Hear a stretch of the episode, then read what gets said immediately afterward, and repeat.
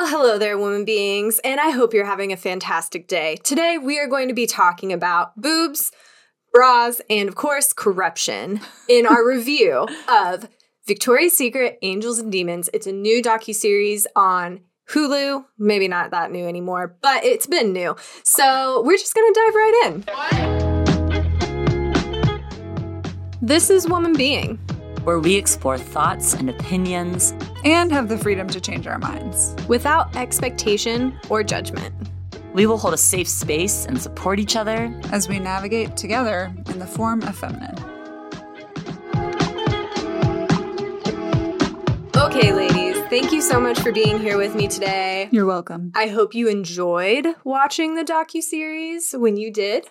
Yes, a little bit, maybe. Perhaps. Perhaps. Well, we're going to get into all the nitty gritty details, but first, let's just give kind of a synopsis of what this docu series is. Essentially, over three episodes, you follow kind of the origin story of Victoria's Secret and also of Les Wexner, who is the old owner, dude in Ohio. old, old dude in Ohio. um, that uh, bought Victoria's Secret and grew it to be a very successful company and owned L Brands, um, which is kind of the umbrella company that a bunch of other retail brands fell under. Hmm. Um, what am I missing? Oh, um, I guess the only other thing that you didn't mention that it includes is a lot about Harvey what? No. Jeffrey Epstein. Jeffrey Epstein. Yeah. I mean, they're the same, right? yeah. Harvey Weinstein, Jeffrey Epstein. They all blend together. It's all the same. Yeah. Corrupt white men. Yeah. basically.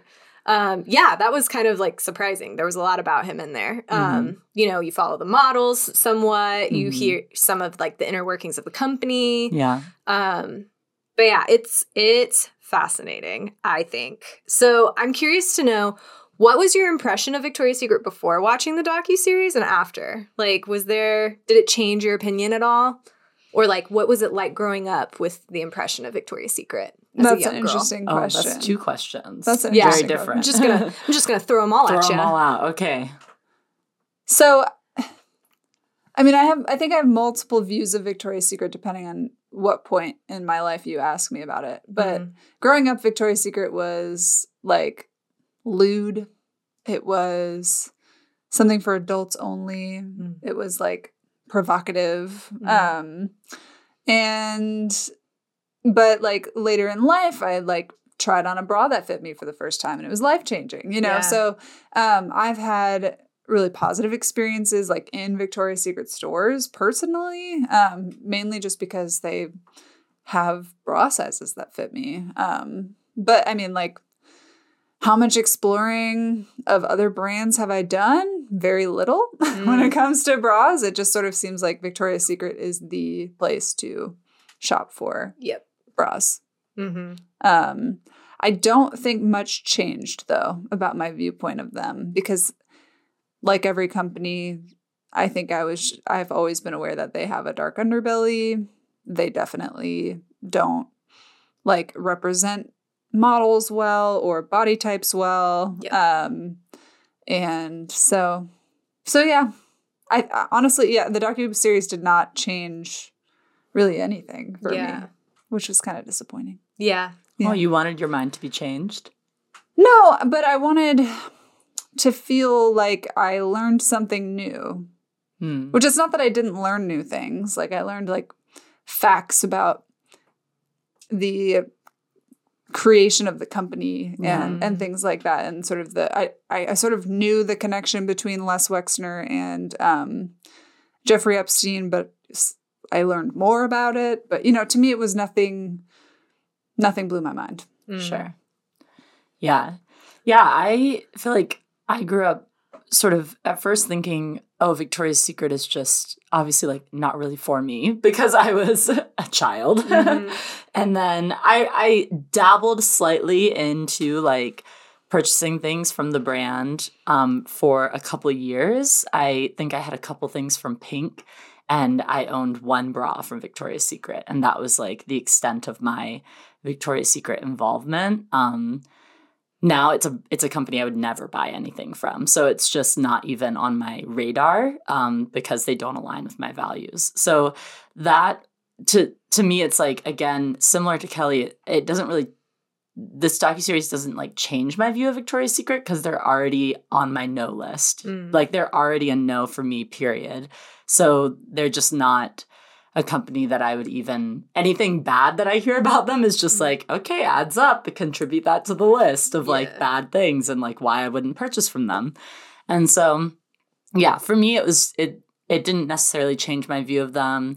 It reinforced some things. I did learn some new things. Like I actually didn't know that there actually was a fake woman called Victoria. Oh yeah, I didn't know that either. I genuinely thought everyone knew that this was not actually someone named Victoria.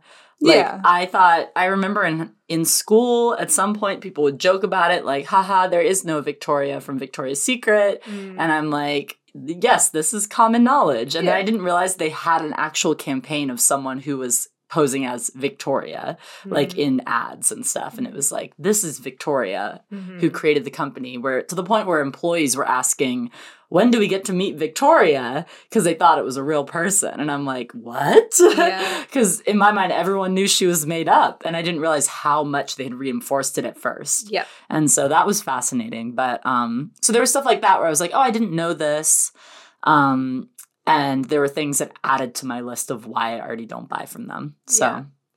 That's fascinating. I probably have a different perspective because I have worked for Victoria's Secret, Mhm. right? I was a Mhm. bra specialist. I ran the fitting rooms. Um, uh, I was a part of what you would call the customer experience team, where it's like my job is to make sure that every customer that walks in the door has a fantastic experience. Um, and it's interesting that you bring that up the idea of Victoria, and it Mhm. makes sense to me being an ex employee. And it's because the reverence that we Mhm. would talk about either Victoria, because the idea is that we are all Victoria, Mm. or at least that's how we were trained. And we would talk about the customer experience. We would say her experience. Mhm. We would say, oh, she, like the customer walking in. And I I just remember like we would be in awe of these women that like just everyday women, we'd be like, oh, she is Victoria. Like Mhm. I'm Victoria. Like and so that's We really are we are all Victoria. Victoria. uh, because the secret is success. Whoa, not successful. That's not it. The secret is sexy, sophisticated, and forever young.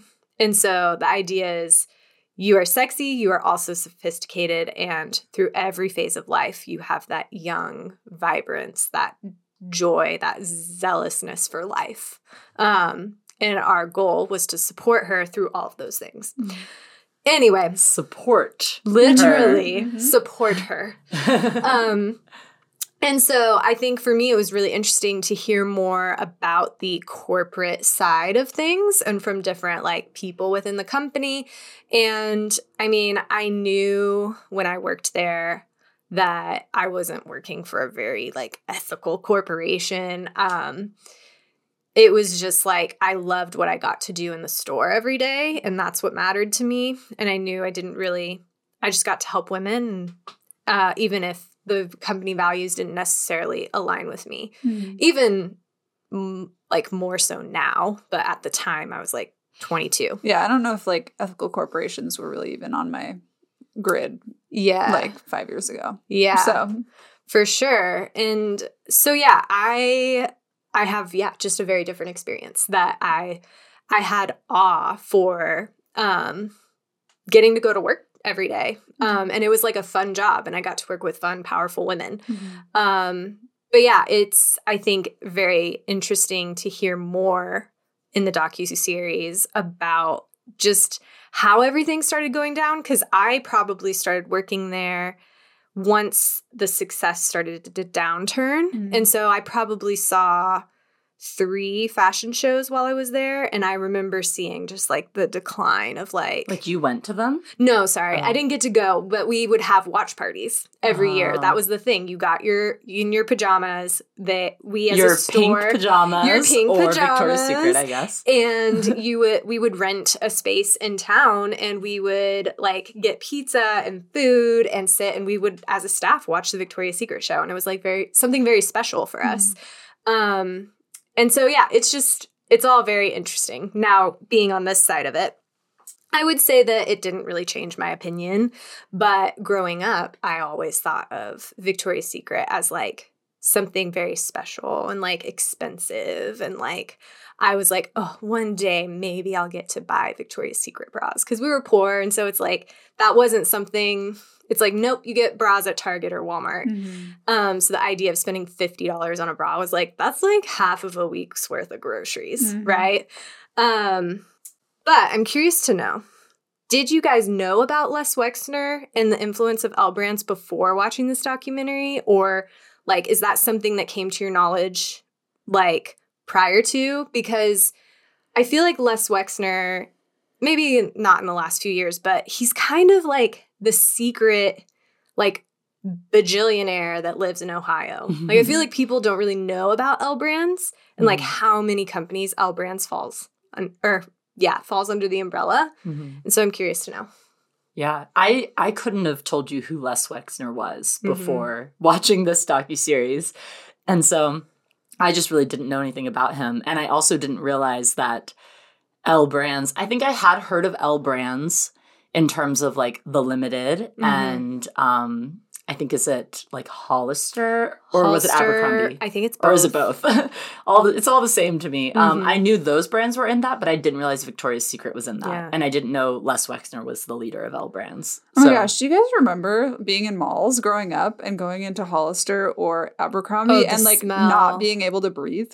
Oh, I loved it. I remember not being it. able to see because it was Or so see. dark. Yes. It was so so I swear dark. they had a haze machine running too because it's like hazy. I think you're right. Yeah. And it smells like it's so just thick. the thickest, strongest cologne Yeah. smell. and you can of- like you can yeah. smell it down the mall Yeah. hallway. I actually do think it would make me sort of nauseous sometimes. I didn't shop at those stores very much. I was an American Eagle gal, Uh, and American Eagle had a much brighter and less smelly store. Yeah. Um, and so, although they definitely had a brand going, but those stores were a little bit more foreign to me, and I think they did make me feel like nauseous. That's so funny. I would because we we again couldn't afford to shop there, but I would ask to go into the Yeah. stores because I loved the smell. yeah. I was like, Ah. ah, this is what rich people smell like. yeah, no, I was I was a poor gal as well, and so like I rarely, I don't think, I don't know if I ever purchased anything from one of those stores. Mhm. Um, but I I would go in and it would just be like, wow, look at all these shirts that are twelve dollars. It's so expensive. Uh, Yeah. And that was my life. yeah.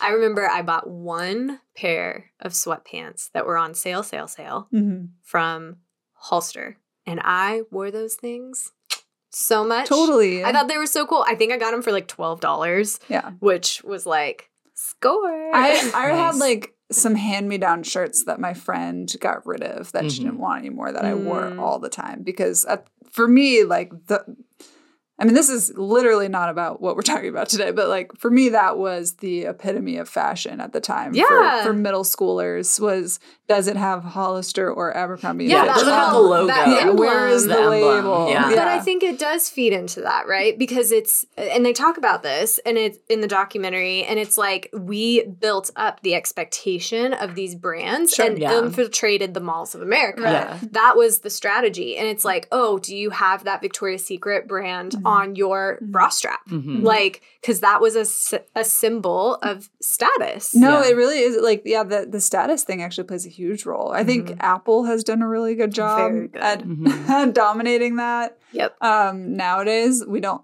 they're more subtle about it though. So it, Yeah. um but I feel like it's the same strategy. It's sort of like Oh, feeling 100%. feeling like you're on the in. Yeah, when it comes because to- literally with Apple specifically, it's been ingrained in people somehow that like you make fun of people when they don't have Apple products. Yeah. you go why? Yeah. Like Yeah. I do that. I go, why don't you have Apple products? Yeah. why, Why, do you you have something else?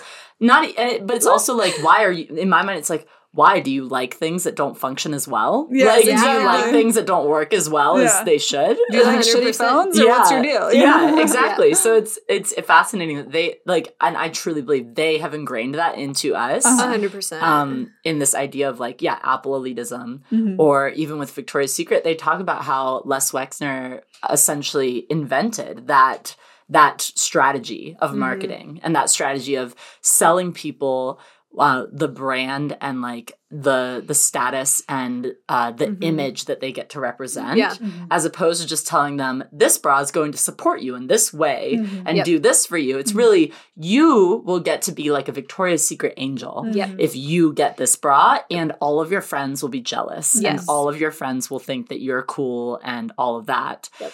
and on top of that one of the things that really got me was there was this quote where one of the people that was interviewed in the docu-series talked about how before Victoria's Secret women had only like a couple pairs of bras and underwear um, just like how a man does with their underwear and so essentially he was saying women had underwear habits akin to men but Victoria's Secret told women you actually need an abundance of these things and so Victoria's Secret was cultivating a consumerist like hoarding mindset Mhm. of you need to buy a ton of these things. You won't be sufficient in your undergarments Mm. if you don't have these things. When before women were perfectly fine with the amount of bras and underwear that they had. Like Mhm. it's this lie of like you need more that like they they infiltrated into women's brains which is also so frustrating because you're targeting women specifically to spend more money Mhm. as opposed to men Mhm. and that really frustrated me as well because we see like inequ- inequities with women spending money all the time with things like the pink tax. Mhm. And so to me, it's just another pink tax. Mhm. Yeah. That's interesting though, because I grew up and myself and most people I knew had like two bras, Yeah. and that was it. Mm-hmm. It was like jeans. You had like two to three pairs of jeans, Mm-hmm. and you wear them over and over again, and that's it. But like that could just be my socioeconomic status, I suppose. But I, I feel like I haven't really been exposed to that mindset, even though I've been in the culture in terms of like having more than yeah. a few bras. I don't know. Yeah, it's fascinating because you mentioned the lifestyle, and that is what we were trained to sell. Mhm. And it's like, I mean, I wasn't I wasn't as focused on selling, honestly. Like I really cared about the customer, but like the goal was one to wash, one to wear, one to spare for your bras. And then obviously you need matching panties. But that's for your everyday bra, mm-hmm. right? And then it's Obviously, like your panties need to match. well, do you work out? Like you need, you know, Some workout gear. You need some sports bras. You need, Yeah. oh, there's the matching leggings. Oh, they're on sale. So you can get a set, two for, you know, 65. Oh, by the way, try this fragrance. Oh, also, do you have the angel card? And you would be like we would do what we called observations where your Mhm. manager would watch you like have an interaction with a customer and if you didn't hit all these things Mhm. i constantly got in trouble well not in trouble but coached Mhm. There you go. Um, for not trying to sell fragrance and for not getting people to sign up for the angel card. Mm. Because But I was were like, you like one of the best sales ladies? I was. Yeah. And that's why I got the job Mhm. is Yeah. because like they wa- essentially wanted me to train all the girls, all the Yeah. new girls, and to like manage that. Um, but I I still stand by the one to wash, one to wear, one to spare. That is very helpful. Um, I stand by the zero. Emma is very anti bra, which is fair. I support you in that. Um, but yeah, but your it- bra doesn't. it is a lifestyle. my, my bra doesn't. That was so dumb. but it, it was a lifestyle that Yeah. we were trying to sell. And it's like, oh, but also like, have you been next door to Pink? Like, Yeah. and, and it's just like, how big can we get this transaction to be? And it's Mhm. like, like really, I just was like, I just want to help ladies find good bras. Mhm. So obviously there's tons to dive into here. So I want to ask what are your criticisms? Hit me with your best shot. I do have a lot of criticisms, and namely, my main criticism is I walked away from it thinking, what was the point of watching that? Yeah. I was like, it was sort of like first episode, like a history of starting Victoria's Secret. Doop de doo. And then bad things happened. And I'm like, yeah, you're about like seven years too late. Me Too Mhm. happened forever ago. Mm-hmm. And then it was like, let's do a whole episode on Jeffrey Epstein. And I'm like, I literally watched the documentary on Jeffrey Epstein. So Yeah. like, can we can we not? Thank Yeah. you. That was that. I, I just was like, I literally felt like it was point. Like, I, I- do not recommend this document series at all. Yeah, Mm-hmm. obviously Jeffrey Epstein was involved, and like that's important and noteworthy. But I was Yeah. also like, can we talk more about Les? Actually, Yeah. the the found or the Yeah. owner of and the person that grew what they claimed the inventor of fast fashion. Mm-hmm. Yeah. Um, Ooh. like yeah, because like there's so much to dive into There's there about like he like developed or like he developed his own sourcing in Mhm. cheaper places so that he could get be faster than competitive brands, which probably like further increase like wage abuse and Oh, like employee yeah, abuse. I mean, if they're all- calling him the inventor of fast fashion, yeah, he's essentially invented a huge human rights crisis across the world. exactly. Yeah. Like that is what that is. There's Yeah. juice there. there's tons. And I was like, why are we talking about Jeffrey Epstein's mansion in Mar-a-Lago? Like, that was a year, two years ago. Like, we're Yeah. we're done talking about him. Yeah. I want to hear about this like asshole who started this company It was and did all these other horrible things. They were like, "Oh yeah, Jeffrey, let's talk about him." And I'm like, "Whoa, whoa, whoa. Like I like I want to understand this crazy character hmm. that like you know, in so many ways he was a genius businessman. Like he in like the way retail is done today, like he created a lot of that. Like and so I'm like, this man has shaped forever our culture in this way. And like, Hopefully not forever. well, hopefully not forever. Obviously, there are Yeah. tons of atrocities Yeah. associated with that. But it's like I I actually really care about him. Mhm. So Mhm. yeah. Mhm. I'm I was you. like, come back to me when you have an actual documentary. yeah. That's what I, that's what I kind of felt like. I was like, you just spewed a bunch of facts at me. Like this was not like groundbreaking. It did not reveal any sort of like interesting, new, exciting information. Like Yeah. I could have achieved all of this in a Wikipedia article. Mhm. Yeah. It was like, oh, you mean models are sexually harassed in the industry? It's like Even though that's surprise. that's horrible, but I feel like that's that's acknowledged, you know? Yeah. and they only acknowledge it. That was also annoying. Yeah. I was like, you you you said nothing. You just Mhm. repeated what people have been saying for years now. Mhm. and like didn't say anything groundbreaking or new. Like I was like, why? yeah. Why is this helpful? Were you wanting more like opinions?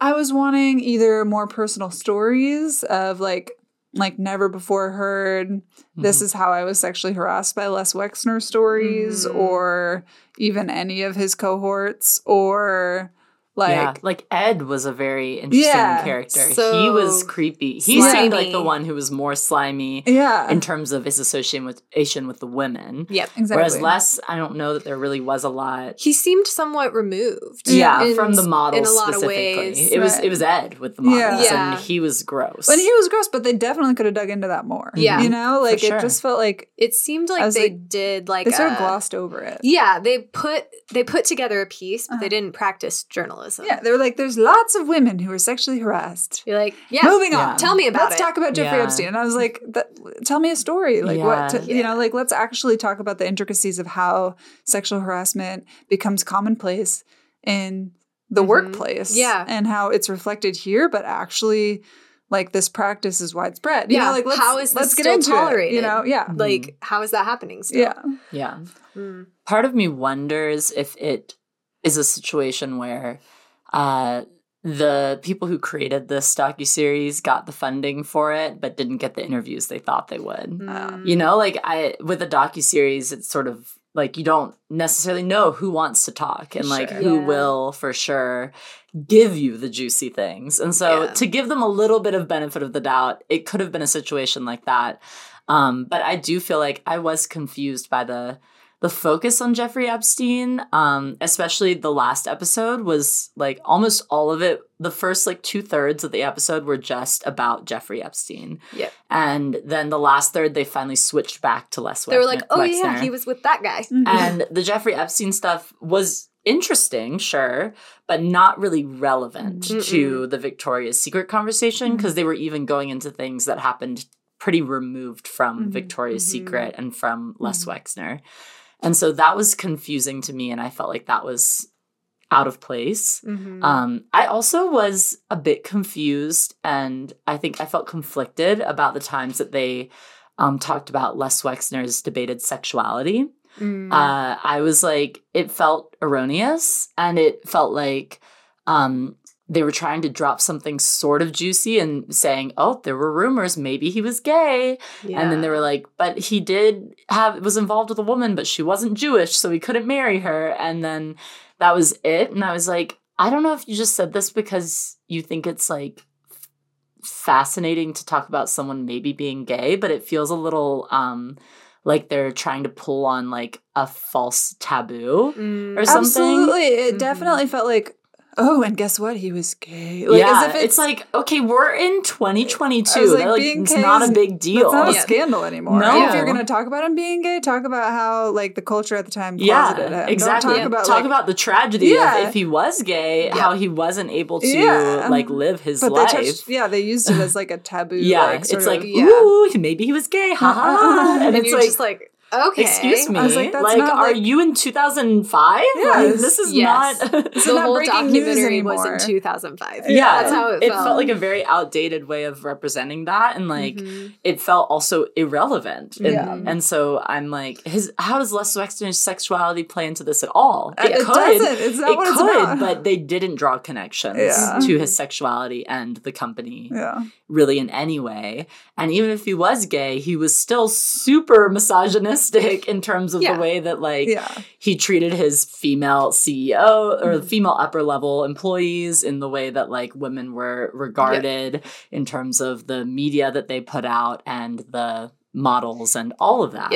It's like, oh, guess what? You can still be gay and a misogynist. You Oh. sure can. People are complex and multifaceted. yeah and that's why i was fascinated and wanted to Yeah. hear more um but i also it's fascinating too because they referenced something that i remember working there when this happened and it was when a creative director said oh we would never have a trans model because we Mm. are selling a fantasy Mm, and yes. i remember And no one wa- that's no one's fantasy. Was Yes. like, yeah, the thing. And I remember when that happened in our store, all of us girls were talking about it and Mm. like almost like distraught. Like, what do you mean we're selling a fantasy? Whose fantasy is this? We're Mhm. helping women. We care about women every day. And if that woman happens to be trans, guess what? She's going to walk in and have the same experience. Mm. And like it was it was truly distressing Mhm. because it felt like it felt like the company was training us to care so much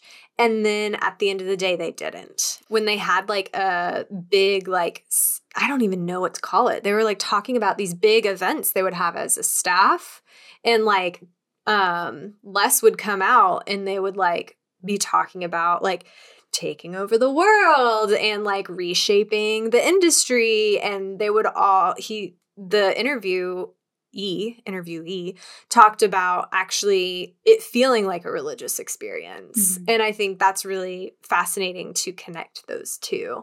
Yeah, well, because at the end of the day, it's tribalism, right? It's Mm. people seeking a place where they feel they belong and also a place where they can be accepted, elevated, etc. Mhm. And so that's why stuff like a religious experience, why sports teams, why aligning yourself with a brand that gives you a certain status Mhm. is so tantalizing. And Mhm. capitalism, like, capitalizes on that, not to be redundant, but it does. And um, that's like part, it's, it's such a, um, it's such a key to the to unlock uh, Mhm. selling things to people, Mhm. and so this idea that you're part of something, like ev- I think everybody falls into that, no Mhm. matter what. Like I would say that my tribalism, when it comes to what will sell me something, is whether it's environmentally effective and like um, sustainable and ethical. Mhm. That is still tribalism. Yeah. Like I am still falling into a grouping, Mhm. and things are going way more likely to sell me if they have those tr- those hallmarks and they're part of that tribe right Yep. so for them it's like we are going to sell people by bringing them into our tribe of Mhm. victoria's secret into our tribe of the fantasy of the beautiful Mhm. aspirational woman that Mhm. everybody every man wants and every woman wants to be Right? Mhm. Yep. Here's what was fascinating to me too is how originally the very first fashion show, it was very taboo. And like the models were like went home crying because they Mm. were on the runway in their underwear. Like yeah. Oh, and it was a career ruiner. Yes, and it it went from a few years of this is the bottom of the barrel and just how you um just how you're trying to like pay your bills or get in the Mhm. door somehow. like selling out. and yeah. to Yeah. now it was like no these are career makers. Yeah. And- it was they were supermodel producers. Like Exactly. they created some of the biggest supermodels Yes. in like the world. Candace forget her last name and Tyra, Tyra Banks. Banks. and oh what's the beautiful Heidi Brazilian one? Klum. Heidi Klum that's a great one. And Even Kendall Jenner. Kendall Jenner, yeah. I mean, Bella Hadid, Mhm. Uh, the other one, Hadid. I I, forget her name. Um, the Hadid sisters. I Mm-hmm. mean, uh, almost the majority of the models that you see today, or at least the new, like the newer models, maybe closer to our age, they came up through Victoria's Secret. Cara Delevingne. Mhm. There's another one. Um, and I think it's really fascinating to see that culture shift and how it was like from one year to the next. This is the Mhm. biggest thing happening, and every young model wants to get in that show. Well, I would say that's the one thing I commend Victoria's Secret for is not um, all the erroneous fast fashion environmental crisis causing things or the you know sexual harassment or whatever but i think what they did was they allowed women to express their sexuality more openly Yep. um, and made it more commonplace for like mainstream celebrities and things to do the same when Mhm. before that sort of like expression was very taboo Yeah. And like, I mean, I think of people like Madonna, Mhm. right? She pushed that envelope so Mhm, much. And it could have gone one of two ways. It could have broken her career, made her, and and fortunately, it made her, right? And but you haven't, we hadn't really seen that in culture at a mass scale like this, and that everyone wanted to watch. It did make me a little bummed though, like even though I enjoyed the Victoria's Secret fashion show when they were doing it, um, it was clearly catered to men, Mm. right? It's not really like, look at us women empowering other women. It's Mhm. like, how sexy can we be to get the Mm. men to tune in? Mhm. Which is shocking because we were also, I guess it's not that shocking, but we were trained to specifically sell to women because on average, like 70% of the purchasing agents of the household are women. Mhm. Um, and so it's like we're catered to selling to women, not necessarily to men, Mhm. which is interesting. Yeah, but it's like conflicting sort of narratives. It's like your Mhm. marketing appeals to men because the assumption is that women want to be associated with a brand that will appeal to men. Yeah, that was one thing that confused me a little bit. I was thinking about it. I was like, oh, if they're saying they're for women, but yeah, they were talking about how at the fashion show, it was like all these men were there watching and how Yes. they were definitely catering into the male gaze. And it's like, how does this therefore sell to women? But I can also see that idea of, oh, if women see that men like Mhm. this, then their strategy is women are going to want the thing that they see men Yes. liking. Yeah. So it's I like think, yeah. being valuable in the male gaze is Mhm. for a long time has been the epitome of female For value, sure. right? Like that's the girl next door narrative is Mhm. like being sort of this desirable Yeah. like perfectly well-rounded woman Mhm. um that but it's for the purpose of the man all the men want Yeah. her Yeah, and it's sort of I think it's something that women w- both hate and also want. Yes. Like it's the idea of oh, the male gaze is so disgusting and like it's so gross when we see this in media, Mhm. like it's it's so exploitative, but then at the same time so many women are like and I've been guilty of this as well are like oh but I I do want to look like that or Yeah. like I do want that attention and so Mhm. this is the way to get it or Mhm. um this is the path that's being shown to me this is the only option really Mm. yeah i mean it's ultimately like you want to be valued in culture and Yeah. so the, it's the and successful yeah success i mean success for a woman is oftentimes in that lens and i think that's changing but Yeah. um like you see that in media and movies and music like Totally. and i think yeah now in 2022 that's really Mhm. changed a lot Yeah. it's like even the even the song victoria's secret like she's being like mm, i think i think i'm gonna point out some issues with this Yep. like a horrible message that was fed to me and like women sort of standing up against some of those like pressures i Yeah. think has started to become more mainstream um but yeah at the end of the day it's like it's like the everybody wants to be j lo or beyonce or gal gadot or you know like the woman who plays the girl who Mm-hmm. all the guys want Mhm. Yeah, it's fascinating because in a way they were just training uh, a mass of women essentially like this is how you are desirable.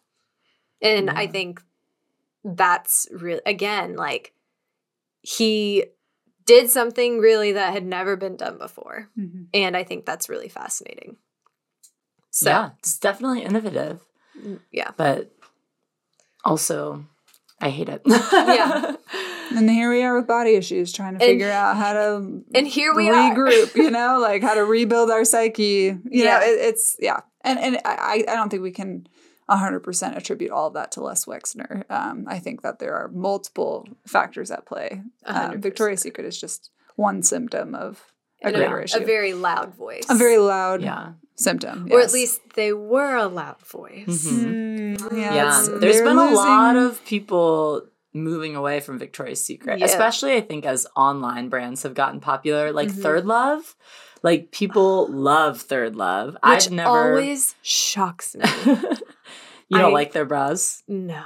Yeah. No. Have you worn some of their bras? I've tried one on Mhm. and I did not think it was great. And I've heard a lot of like, uh, I got a lot of customers coming in because they were frustrated trying to shop online Mm. with Third Love. Mhm. And they're like, this doesn't work for me. Yeah, Sure. I had the same experience last year. I bought two bras from Third Love, thinking like, okay, I'm gonna move away from Victoria's Secret now, because like literally all my bras in the last Yeah. seven years have been Victoria's Secret. Yeah. Um, so I'm like, I'm just gonna, I don't want to buy from Victoria's Secret anymore. And it was like the worst two bras that they were so uncomfortable Mhm. that I returned them and I couldn't wear them anymore. So. So it's like, where else do we shop? still- Where do women go? The thing though is that there are a ton of women who don't shop at Victoria's Secret anymore. So they're getting their bras from somewhere. Yeah. And it's places like Third Love or other bra Mm-hmm. companies. I can't name a list because I don't buy bras. So I don't know. that's I don't I don't know the places that people are getting bras from. Yeah. Um, but there has been this huge move away from Victoria's Secret. I Yeah. think because of an ethical stance. I think Mhm. also because of the way that our market has moved towards online shopping and Mhm. out of the malls. Mhm. Uh, malls are becoming wastelands now very quickly. And so uh, it, that's also fascinating just to see how this titan of the industry is is collapsing. Steep downfall. Yeah. Yeah, and I think she's been way too slow to adjust her branding and her Victoria messaging. has. Yes, like uh, we're the talk- secret is she's not with the times. the Yeah. secret is she's 15 years and like she and she's she's you know maybe maybe up to speed with more conservative viewpoints on the subject maybe Mm. But and she's like saying things that are like yeah i'm body body positive but like Yeah. all her models are still like very hourglass shape, very you know like yeah. not all of them. I will say no. more recently, Yeah. they've even got more curvy mannequins, but I will save that for a little bit later in the episode personally because I have thoughts. But Great. um, you are seeing them try to like damage control Mhm. essentially. Which is fascinating. So obviously, there's tons of negatives. we I feel Boo, like victoria's secret we can go for a long time, but And boo this docu-series. Boo this docu-series. honestly i hate the docu-series more than i hate victoria's secret as a brand that's pretty. I, that's I a don't. lot. I definitely hate Victoria's Secret more. my feelings I don't think the this docu series supports like environmental catastrophe and slavery. Oh, I know, but like my feelings towards Sure. this docu series are like in the in the toilet. So Yeah. in comparison. and there's so many like I feel like we've brought up so many points of ways they could have gone totally that they didn't dive into that actually wouldn't even necessarily require them getting different people interviewed. Yeah. But just going into like if Les Wexner was gay, then like what does that look like for him? Like how does that Mhm. what was the struggle like at that time being a Mhm. gay man? Yeah. They could have talked about that Mhm. without even talking about whether or not he Mhm. was. Yep. They also could have talked about like um, the Me Too movement more. Yes. Um, although some people would say the Me Too movement is kind of a failed experiment because it didn't get all the results that it wanted, but it did help. Yeah. And it was like a it was a stepping stone and or even talking about the like the fact that he created this whole new way of Mhm. of selling to people and of sourcing and Mhm. taking their private jets all over the world and like hitting up the the big brands like talk about the environmental impact of that talk about the human rights impact of that talk about all those things if you're trying to expose victoria's secret Yep. they didn't even go into those Yeah, things. honestly, the docuseries felt about as lukewarm as their attempts to try and be relevant now. Mm. Mm. yeah so it sort of fell in line with victoria's secret in the way that they it do kind that of fits. Like, did Victoria's Secret do this documentary? Because it kind of feels like it. yeah, honestly, I it think actually kind of does it does. I I almost think too. I would be m- more interested to hear more from the women that were higher up in the company than we even did. Because to me, it's yeah like, hey, this like, is a mentioned it and Yeah. then they were like but they weren't really listened They're to like, moving on, do- yeah, let's talk about they had a hard time. I'm like, Mhm. no, no, no. Actually, as a woman in the workplace, aspiring to get higher up in a company, like you're basically saying they're like, we want to cultivate this beautiful female experience, and then we're not listening to the women in the room. Like, I'm like, hmm. But outside of all of those things, were there any positives to you, or did you like anything? yes there were positives for me Hmm. Um, I liked, I genuinely did like learning about the history of it. I was a history major for one semester, so I do like history. and I like just learning about those things. Um, I liked gaining more fodder for reasons why not to purchase from Victoria's Secret. Um, and I, it just like was another resource, even albeit a small resource that has some good information and some irrelevant or ineffective information um, to add to my like repertoire of things that I know about fast fashion and capitalism and corruption and sexism. Yep. so I liked that about it. Um, there were some fascinating lines that they drew that I also wish they had dug into more of like the fact that if Jeffrey Epstein, who is known for being a predator to not just women but underaged women, mm-hmm. was also involved in a company at the time that they started targeting underage women with pink. Like what they brought up that correlation and then breezed past it. And I was Yep. like, tell me more. What does that mean? What does that look like? Was Jeffrey Epstein really part of that? Like Yep. How involved was he with the creation of pink? Because they brought it up and then they kept going. Yes. And so that was fascinating to me. I'm like, is pink all just about like being a predator to underage women? Yeah. I, I Um, would just say I was surprised to hear that Pink is like directed towards young girls because I I've never looked at it that way. To me, it's always just been like the comfier, sportier side of Victoria's Secret. Oh. That's From a store perspective, we're targeting college girls. Really? Yeah. So I always thought of it as like that's for like, Like, high schoolers, teenagers. Yeah, teenagers. Yeah. I never thought of it that way. I, yeah. Because when I was a teenager, I did have like I think one or two things from Pink. Mm. I like did shop in Pink. yeah, but lots Um, of teenagers have Victoria's Secret stuff too. Sure, know? but to me it was like, oh, this one is for me. oh, Victoria's like Pink is. Yeah. Victoria's Secret is for like a woman. Yeah. I'm like a teenager, so I get Pink. yeah. Um, but yeah, so there were some things that I liked in that sense. I always will like that something is um, making people think a little bit more Mm. about the brands that they purchase from and about uh, what all went behind it. Mm-hmm. Uh, I think that for someone who maybe doesn't ever look into brands and doesn't ever have any background information behind those, it could be an okay introductory docuseries to get people to just start thinking about, well, what am I purchasing things from? Yeah. What am I supporting? And there's lots of people who don't think about that.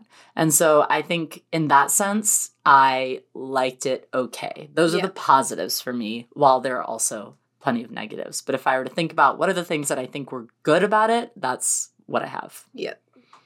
Definitely. Uh, I mean, I'd say positives for me was that it was fine. I wasn't bored. Yeah, I was actually You I wasn't bored. I did watch it and was relatively entertained and Mm. able to stay engaged. Um it was not the worst docuseries I've ever seen. Mm. No, yeah, it it was just it was okay. Yeah. That's all I can say. Yeah. I think for me, what I liked most about the documentary was uh, getting to understand Les Wexner's origin story. Um, and realizing, like, wow, this guy comes from a background of retail with his parents. He started his own retail store called The Limited because there was a limited selection because he had barely any money. And I think that's really fascinating. I, I love a good rags to riches story. Um, but also I think seeing how I work in supply chain now and seeing how he revolutionized supply chain and truly shaped the narrative for how supply chain is done now was also very fascinating. Um, I also really loved what we mentioned earlier about the models and like essentially like normalizing female sexuality more, um, even if they were exploiting it to market to women in a specific way. Um, that was fascinating. And then I had one more. Oh, and then I really also liked hearing from the female executives that were in the company. So that was a very interesting thing to kind of grapple with internally. And also just like, it almost felt like a little bit of a deconstruction, like understanding more about this brand that I was a part of once Mhm. upon a time and the good that I experienced and saw and participated in at the store level doesn't necessarily outweigh the evils that were happening at the higher corporate level. Sure. And I imagine every store individual store experience could be drastically different. Absolutely. So, like, you have long gushed about like how great it was working for Victoria's Secret and how much Yeah. you enjoyed it. And like that's fully possible and valid while Mm-hmm. at the same time someone who works at a different store might have an awful experience 100%. and then someone who works on the corporate level might have an awful or a wonderful experience. And same with someone who walks in the fashion shows might have an awful or horrible experience. Mhm. And so it's, yeah, that doesn't invalidate it, but like it's acknowledging all those things are happening. Yeah. Yeah, absolutely. And I think it's okay that it's like we have complex experiences and complex stories and that's part of being human. Um so yeah, overall I somewhat enjoyed it, but for the most part I felt like the negatives outweighed the positives with the documentary. Um so yeah. I'd tell people like don't bother. Read a an I don't know, article or something if you like want to know more or listen to this podcast. It's Or too late for that us. now. Just listen to all the episodes of our podcast and you'll have learned more. Yeah, Absolutely. Listen to one episode of our podcast and you'll learn more. I think. Uh, depends on the episode. It depends. um so then all that like i'm just curious as the company is clearly trying to become relevant again Mm. do you see positives in this do you like what are your thoughts because clearly they're trying to catch up to the times I mean, sure. I, I feel like there's no reason that Victoria's Secret as a company cannot update and change and like become a brand that I admire. You know, like mm. like they could revamp everything, start, you know, producing more ethically, like change their narrative about like different body types and things, Mhm. like have better representation on their website and in their stores. Like Mhm. there's tons of things that they could do to revamp in a way that would make me want to continue consuming their products. Mhm. Um I have no uh, like belief that they would do all of that. Yeah. Yeah, because it's it's interesting, right? So like you can do like for example, their models are starting to be more inclusive. They have now a mixture of body types on their mannequins. They have removed the idea of the angels and brought in a now more inclusive group of women as brand ambassadors. One of them is Megan Rapinoe. Mm-hmm. They have brought they on. also have trans model now. They also mm-hmm. have a trans model. They have brought in someone, her first name's Remy, and she is consulting with them essentially for Pink specifically of like, this is how you become more inclusive. This is how you become more body positive. Um, and essentially saying, I'll work with you, but, and I listened, she has a episode on Call Her Daddy where she's interviewed and talks about this. And she's like, listen, I'll work with you, but if you start to just like bullshit me, like I'm out. Like, I don't need this. I don't need your money. I can go walk in fashion shows. Like, I'm fine. Mm-hmm. But I also feel conflicted because I'm like, oh, you're just trying to stay relevant and make sales. But also, this is good change. This mm-hmm. is still positive for other women that interact with the brand. Mm-hmm and this is it's important to have more representation. Well and i kind of alluded to this before and i and i, I hear them saying all these things like you know we've seen them make changes and stuff but like i was in their store like last week literally. Mm. and i'm like you went without me? Yeah i oh, did I, but i'm like if you're plus size models um i was helping someone purchase a um, wedding gift. By the way, nice. this is not Love this is not for Love me. It. But I was like, if you're if your plus size model mannequins or even your plus size models look exactly the same as your skinny models, but just like wider. Yeah. That's not inclusive body type. Yeah, that's true. That's not like that's just a that's like the same shape but curvier or whatever. Yeah, just like a little wider. Yeah, like you're still idealizing an hourglass look. Mm. I was like, mm. if you're not like chain like having different types of thin and different types of wide and different t- like heights and different abilities like mm-hmm. I, I don't i mean to me that was inclusive like five years ago it's mm-hmm. not inclusive anymore yeah i don't know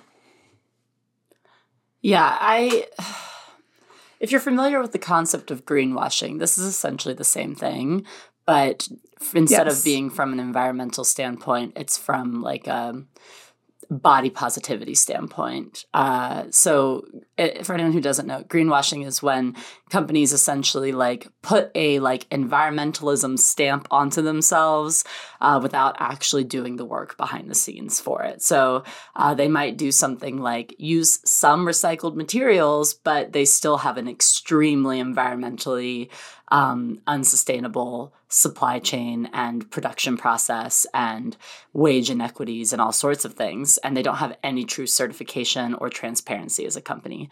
Um, and so it's putting that stamp on the outside to get people to purchase your product or whatever it is that you're selling.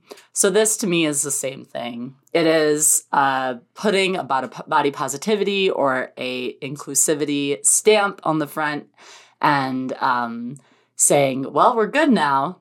And in order to still be able to sell their product, because this is not, in fact, a true cultural shift within the company. In my mind, it is a financial shift. Mm-hmm. Yep. It is something that they see as a necessary in order to make money. Mm-hmm. And they only made the shift when it was 100% necessary to continue to make money, not because they felt it was the right thing to do.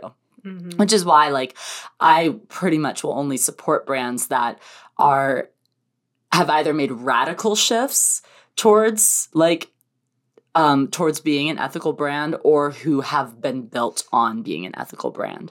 And so this it's it's too surface level to me. I part of me feels conflicted in that it's shocking to hear that someone that I respect, like Megan Rapinoe, would be willing to partner with them. Yes. Um, but at the same time, she is a phenomenal example for young girls who want to buy those bras, and I think that she probably sees that as um, a valid way of of influencing culture. Yep. Seeing a like a mas- semi-masculine woman who's athletic who is married to another woman like seeing that as the a face of Victoria's Secret who's also involved in politics. Like she yeah. is a very well-rounded person and someone that I like but then seeing her as a Victoria's Secret model or ambassador I should say. Ambassador. Um, it's that is hard, but also in some ways it's good. It's like, yeah. yes, take these steps, but I'm still not going to support you. Yeah. These steps are positive, but I'm they're not enough to me at all. Yeah. Yeah. yeah. It's very interesting to see someone like Megan Rapinoe do something like this because she mm-hmm. truly is an activist, mm-hmm. right? And she has changed women's sports for the better forever. Um, and I'm sure that that was probably a complicated decision for her to make, right? Mm-hmm. Like feeling, you know, like she probably has to like like she wants to partner to help women that interact with the brand but at the same time doesn't necessarily probably align 100% with the brand, which is like that's that's a whole other thing. I mean, also like people are multifaceted. Like I think of to me, I love Taylor Swift. I think she's iconic. I think she has done a lot of work for female empowerment and just being excellent in what she does. But like, she's not an environmentalist. She's not fully well rounded. You know, like Yeah. she's she's you know like pushed a lot for things like getting people to vote and like Mhm. and get involved in their politics and stuff like that. But it's like she's not she's a person, you Yeah. know? Um, and so I think Megan Rapinoe is also a person. Like Yeah. she she's done a lot of good in this world and she'll do a lot of bad in this world and She'll just like continue all to of do us, both, You know, right? like we will all continue to do both. Yeah. It's true. All right, ladies. Closing final thoughts on Victoria's Secret. Is there anything that hasn't been said yet? I would just want to uh, add a caveat that I am currently wearing a Victoria's Secret bra right now, and all of my closet is Victoria's Secret bras. I'm not like, I don't know. I think that there's, like, yes, well, and I'm not saying that I will continue to shop at Victoria's Secret. I'm just saying, like, currently that's the bras that I have. But Mhm. um, I don't know. I feel like it's. It, it- Every person has to make the best decision that they can with the resources that they have Mhm. in the you know, with the access that they have and the knowledge that they have. And so I feel like um I think it's really valuable to push for more conscious consumerism, but also like you can't be and do everything as a Mhm. human. And so doing your best and making incremental change is um is more a part of it than anything. totally. Yeah. That's all I'd like to say. Thank I you. mean, I won't lie. I still have a ton of. Vict- I'm wearing a Victoria's Secret bra right now. If Mhm. you are listening and not watching, and I will continue to probably use the products that I have from them until I can't use them anymore. But now that it's like, oh, okay, well, it's time to find a new underwear brand. Like, I'm not going to continue to buy from Victoria's Secret for that specifically. And now I'm finding like wonderful brands like Huha that I really love and admire. And I think they do great work. But I can't lie, like, part of me will still love the idea of going into a Victoria's Secret store and hearing the fun music and the beautiful lighting and the idea of the glamour and the like beauty and the celebration of femininity. But I don't know that I can participate in that anymore. And I don't because I I know everything I do now, but also I I've evolved as a person since I've shopped there and since I've worked there quite a bit. And so I don't know that Kelly now can still enjoy that experience as Kelly then did. Yeah, my final thoughts. Docu-series is okay. Jeffrey Epstein was the worst. we need to be conscious consumers of the things that we buy, and I hate going to malls. That's why. See, I love the mall. I'm, it is sad to me that it's dying Yeah. a little bit because, uh, like, going, getting a pretzel, and shopping around, like, going to the mall and just looking at stuff. Like, I mean, I, I grew from Minnesota. The Mall of America was like a destination, you know? Yeah. And so we would, like, all drive down as friends and walk around and not afford anything and eat Panda Express for lunch. And it was, like, the most exciting thing. Like, Yes. That, that will always have a nostalgic, Yes. like, feeling for me. do you Mm. remember how much your feet would hurt after walking Oh, around yeah. all day? You'd be so Oh tired. my god. And you would like, well, we, I don't know how cold it gets in Oklahoma, but like we would like leave our coats in the cars and like freeze on the way Yeah. into the store so that we didn't have to like carry our coats around Yeah. all day. So who wants to carry their coat around? Ew. Yeah, you get hot. Yeah. yeah, I think I just have I have like some pretty deep seated just like anxiousness around going to the mall because I see all the stuff and it makes me really really upset. Um, just seeing the magnitude of things that people are trying to buy and like seeing the waste and like that's where my mind goes because it's just so like ingrained in me now that I can't enjoy them all. like it's Mm. it's very stressful to me the idea of having to look at all of that stuff and being face to face with consumerism. It's like it sometimes literally I get like physical responses to it at times. So I avoid them. those those are my own issues. Um and so yeah, it Victoria's Secret is what it is. It's a giant corporation and it's corrupt. It's becoming less What giant. one is Surprise, it? surprise. Yeah. Like, woo. Bomb dropped there. Yeah. Like, I guess I won't shop at Target anymore either. Wow. yeah. Yeah. You know? Yeah. Yeah. You know? Yeah. No. Target, I think, is slightly. Anyway, it doesn't matter. Target is slightly more ethical than Victoria's Secret, but only from certain things. Anyways, doesn't matter. Well, ladies, this was a good one. I mean, it wasn't good, but we had lots of thoughts. It was actually bad. It was actually I don't a very good documentary. we don't necessarily recommend it, but you know, we learned some things. we learned some We're things. here to let you know. We This is- are. now you know. You don't really have to watch it. We're here to keep you informed. Yeah, so you basically watched it. So I hope you didn't watch it before listening to us talk about how much we hated watching it and will now not watch it. Yeah. Um, because pretty much everything we said, you, you're, I mean, like you're up to speed now. You hit all the we hit all the key points but Yeah. yeah. I don't think Yeah, that you would have learned. Yeah. Yeah, we established the the arch and the overview. Yeah. So anyway, but thank you so much for listening and being with us today, women beings. Make sure you are following us on social, which is Instagram and TikTok, and interacting with us because we want to hear from you. And you can also listen to us on almost every single podcast platform out there. Make sure you're giving us a review on all of them, and we'll catch you next time. Bye. Bye. Bye.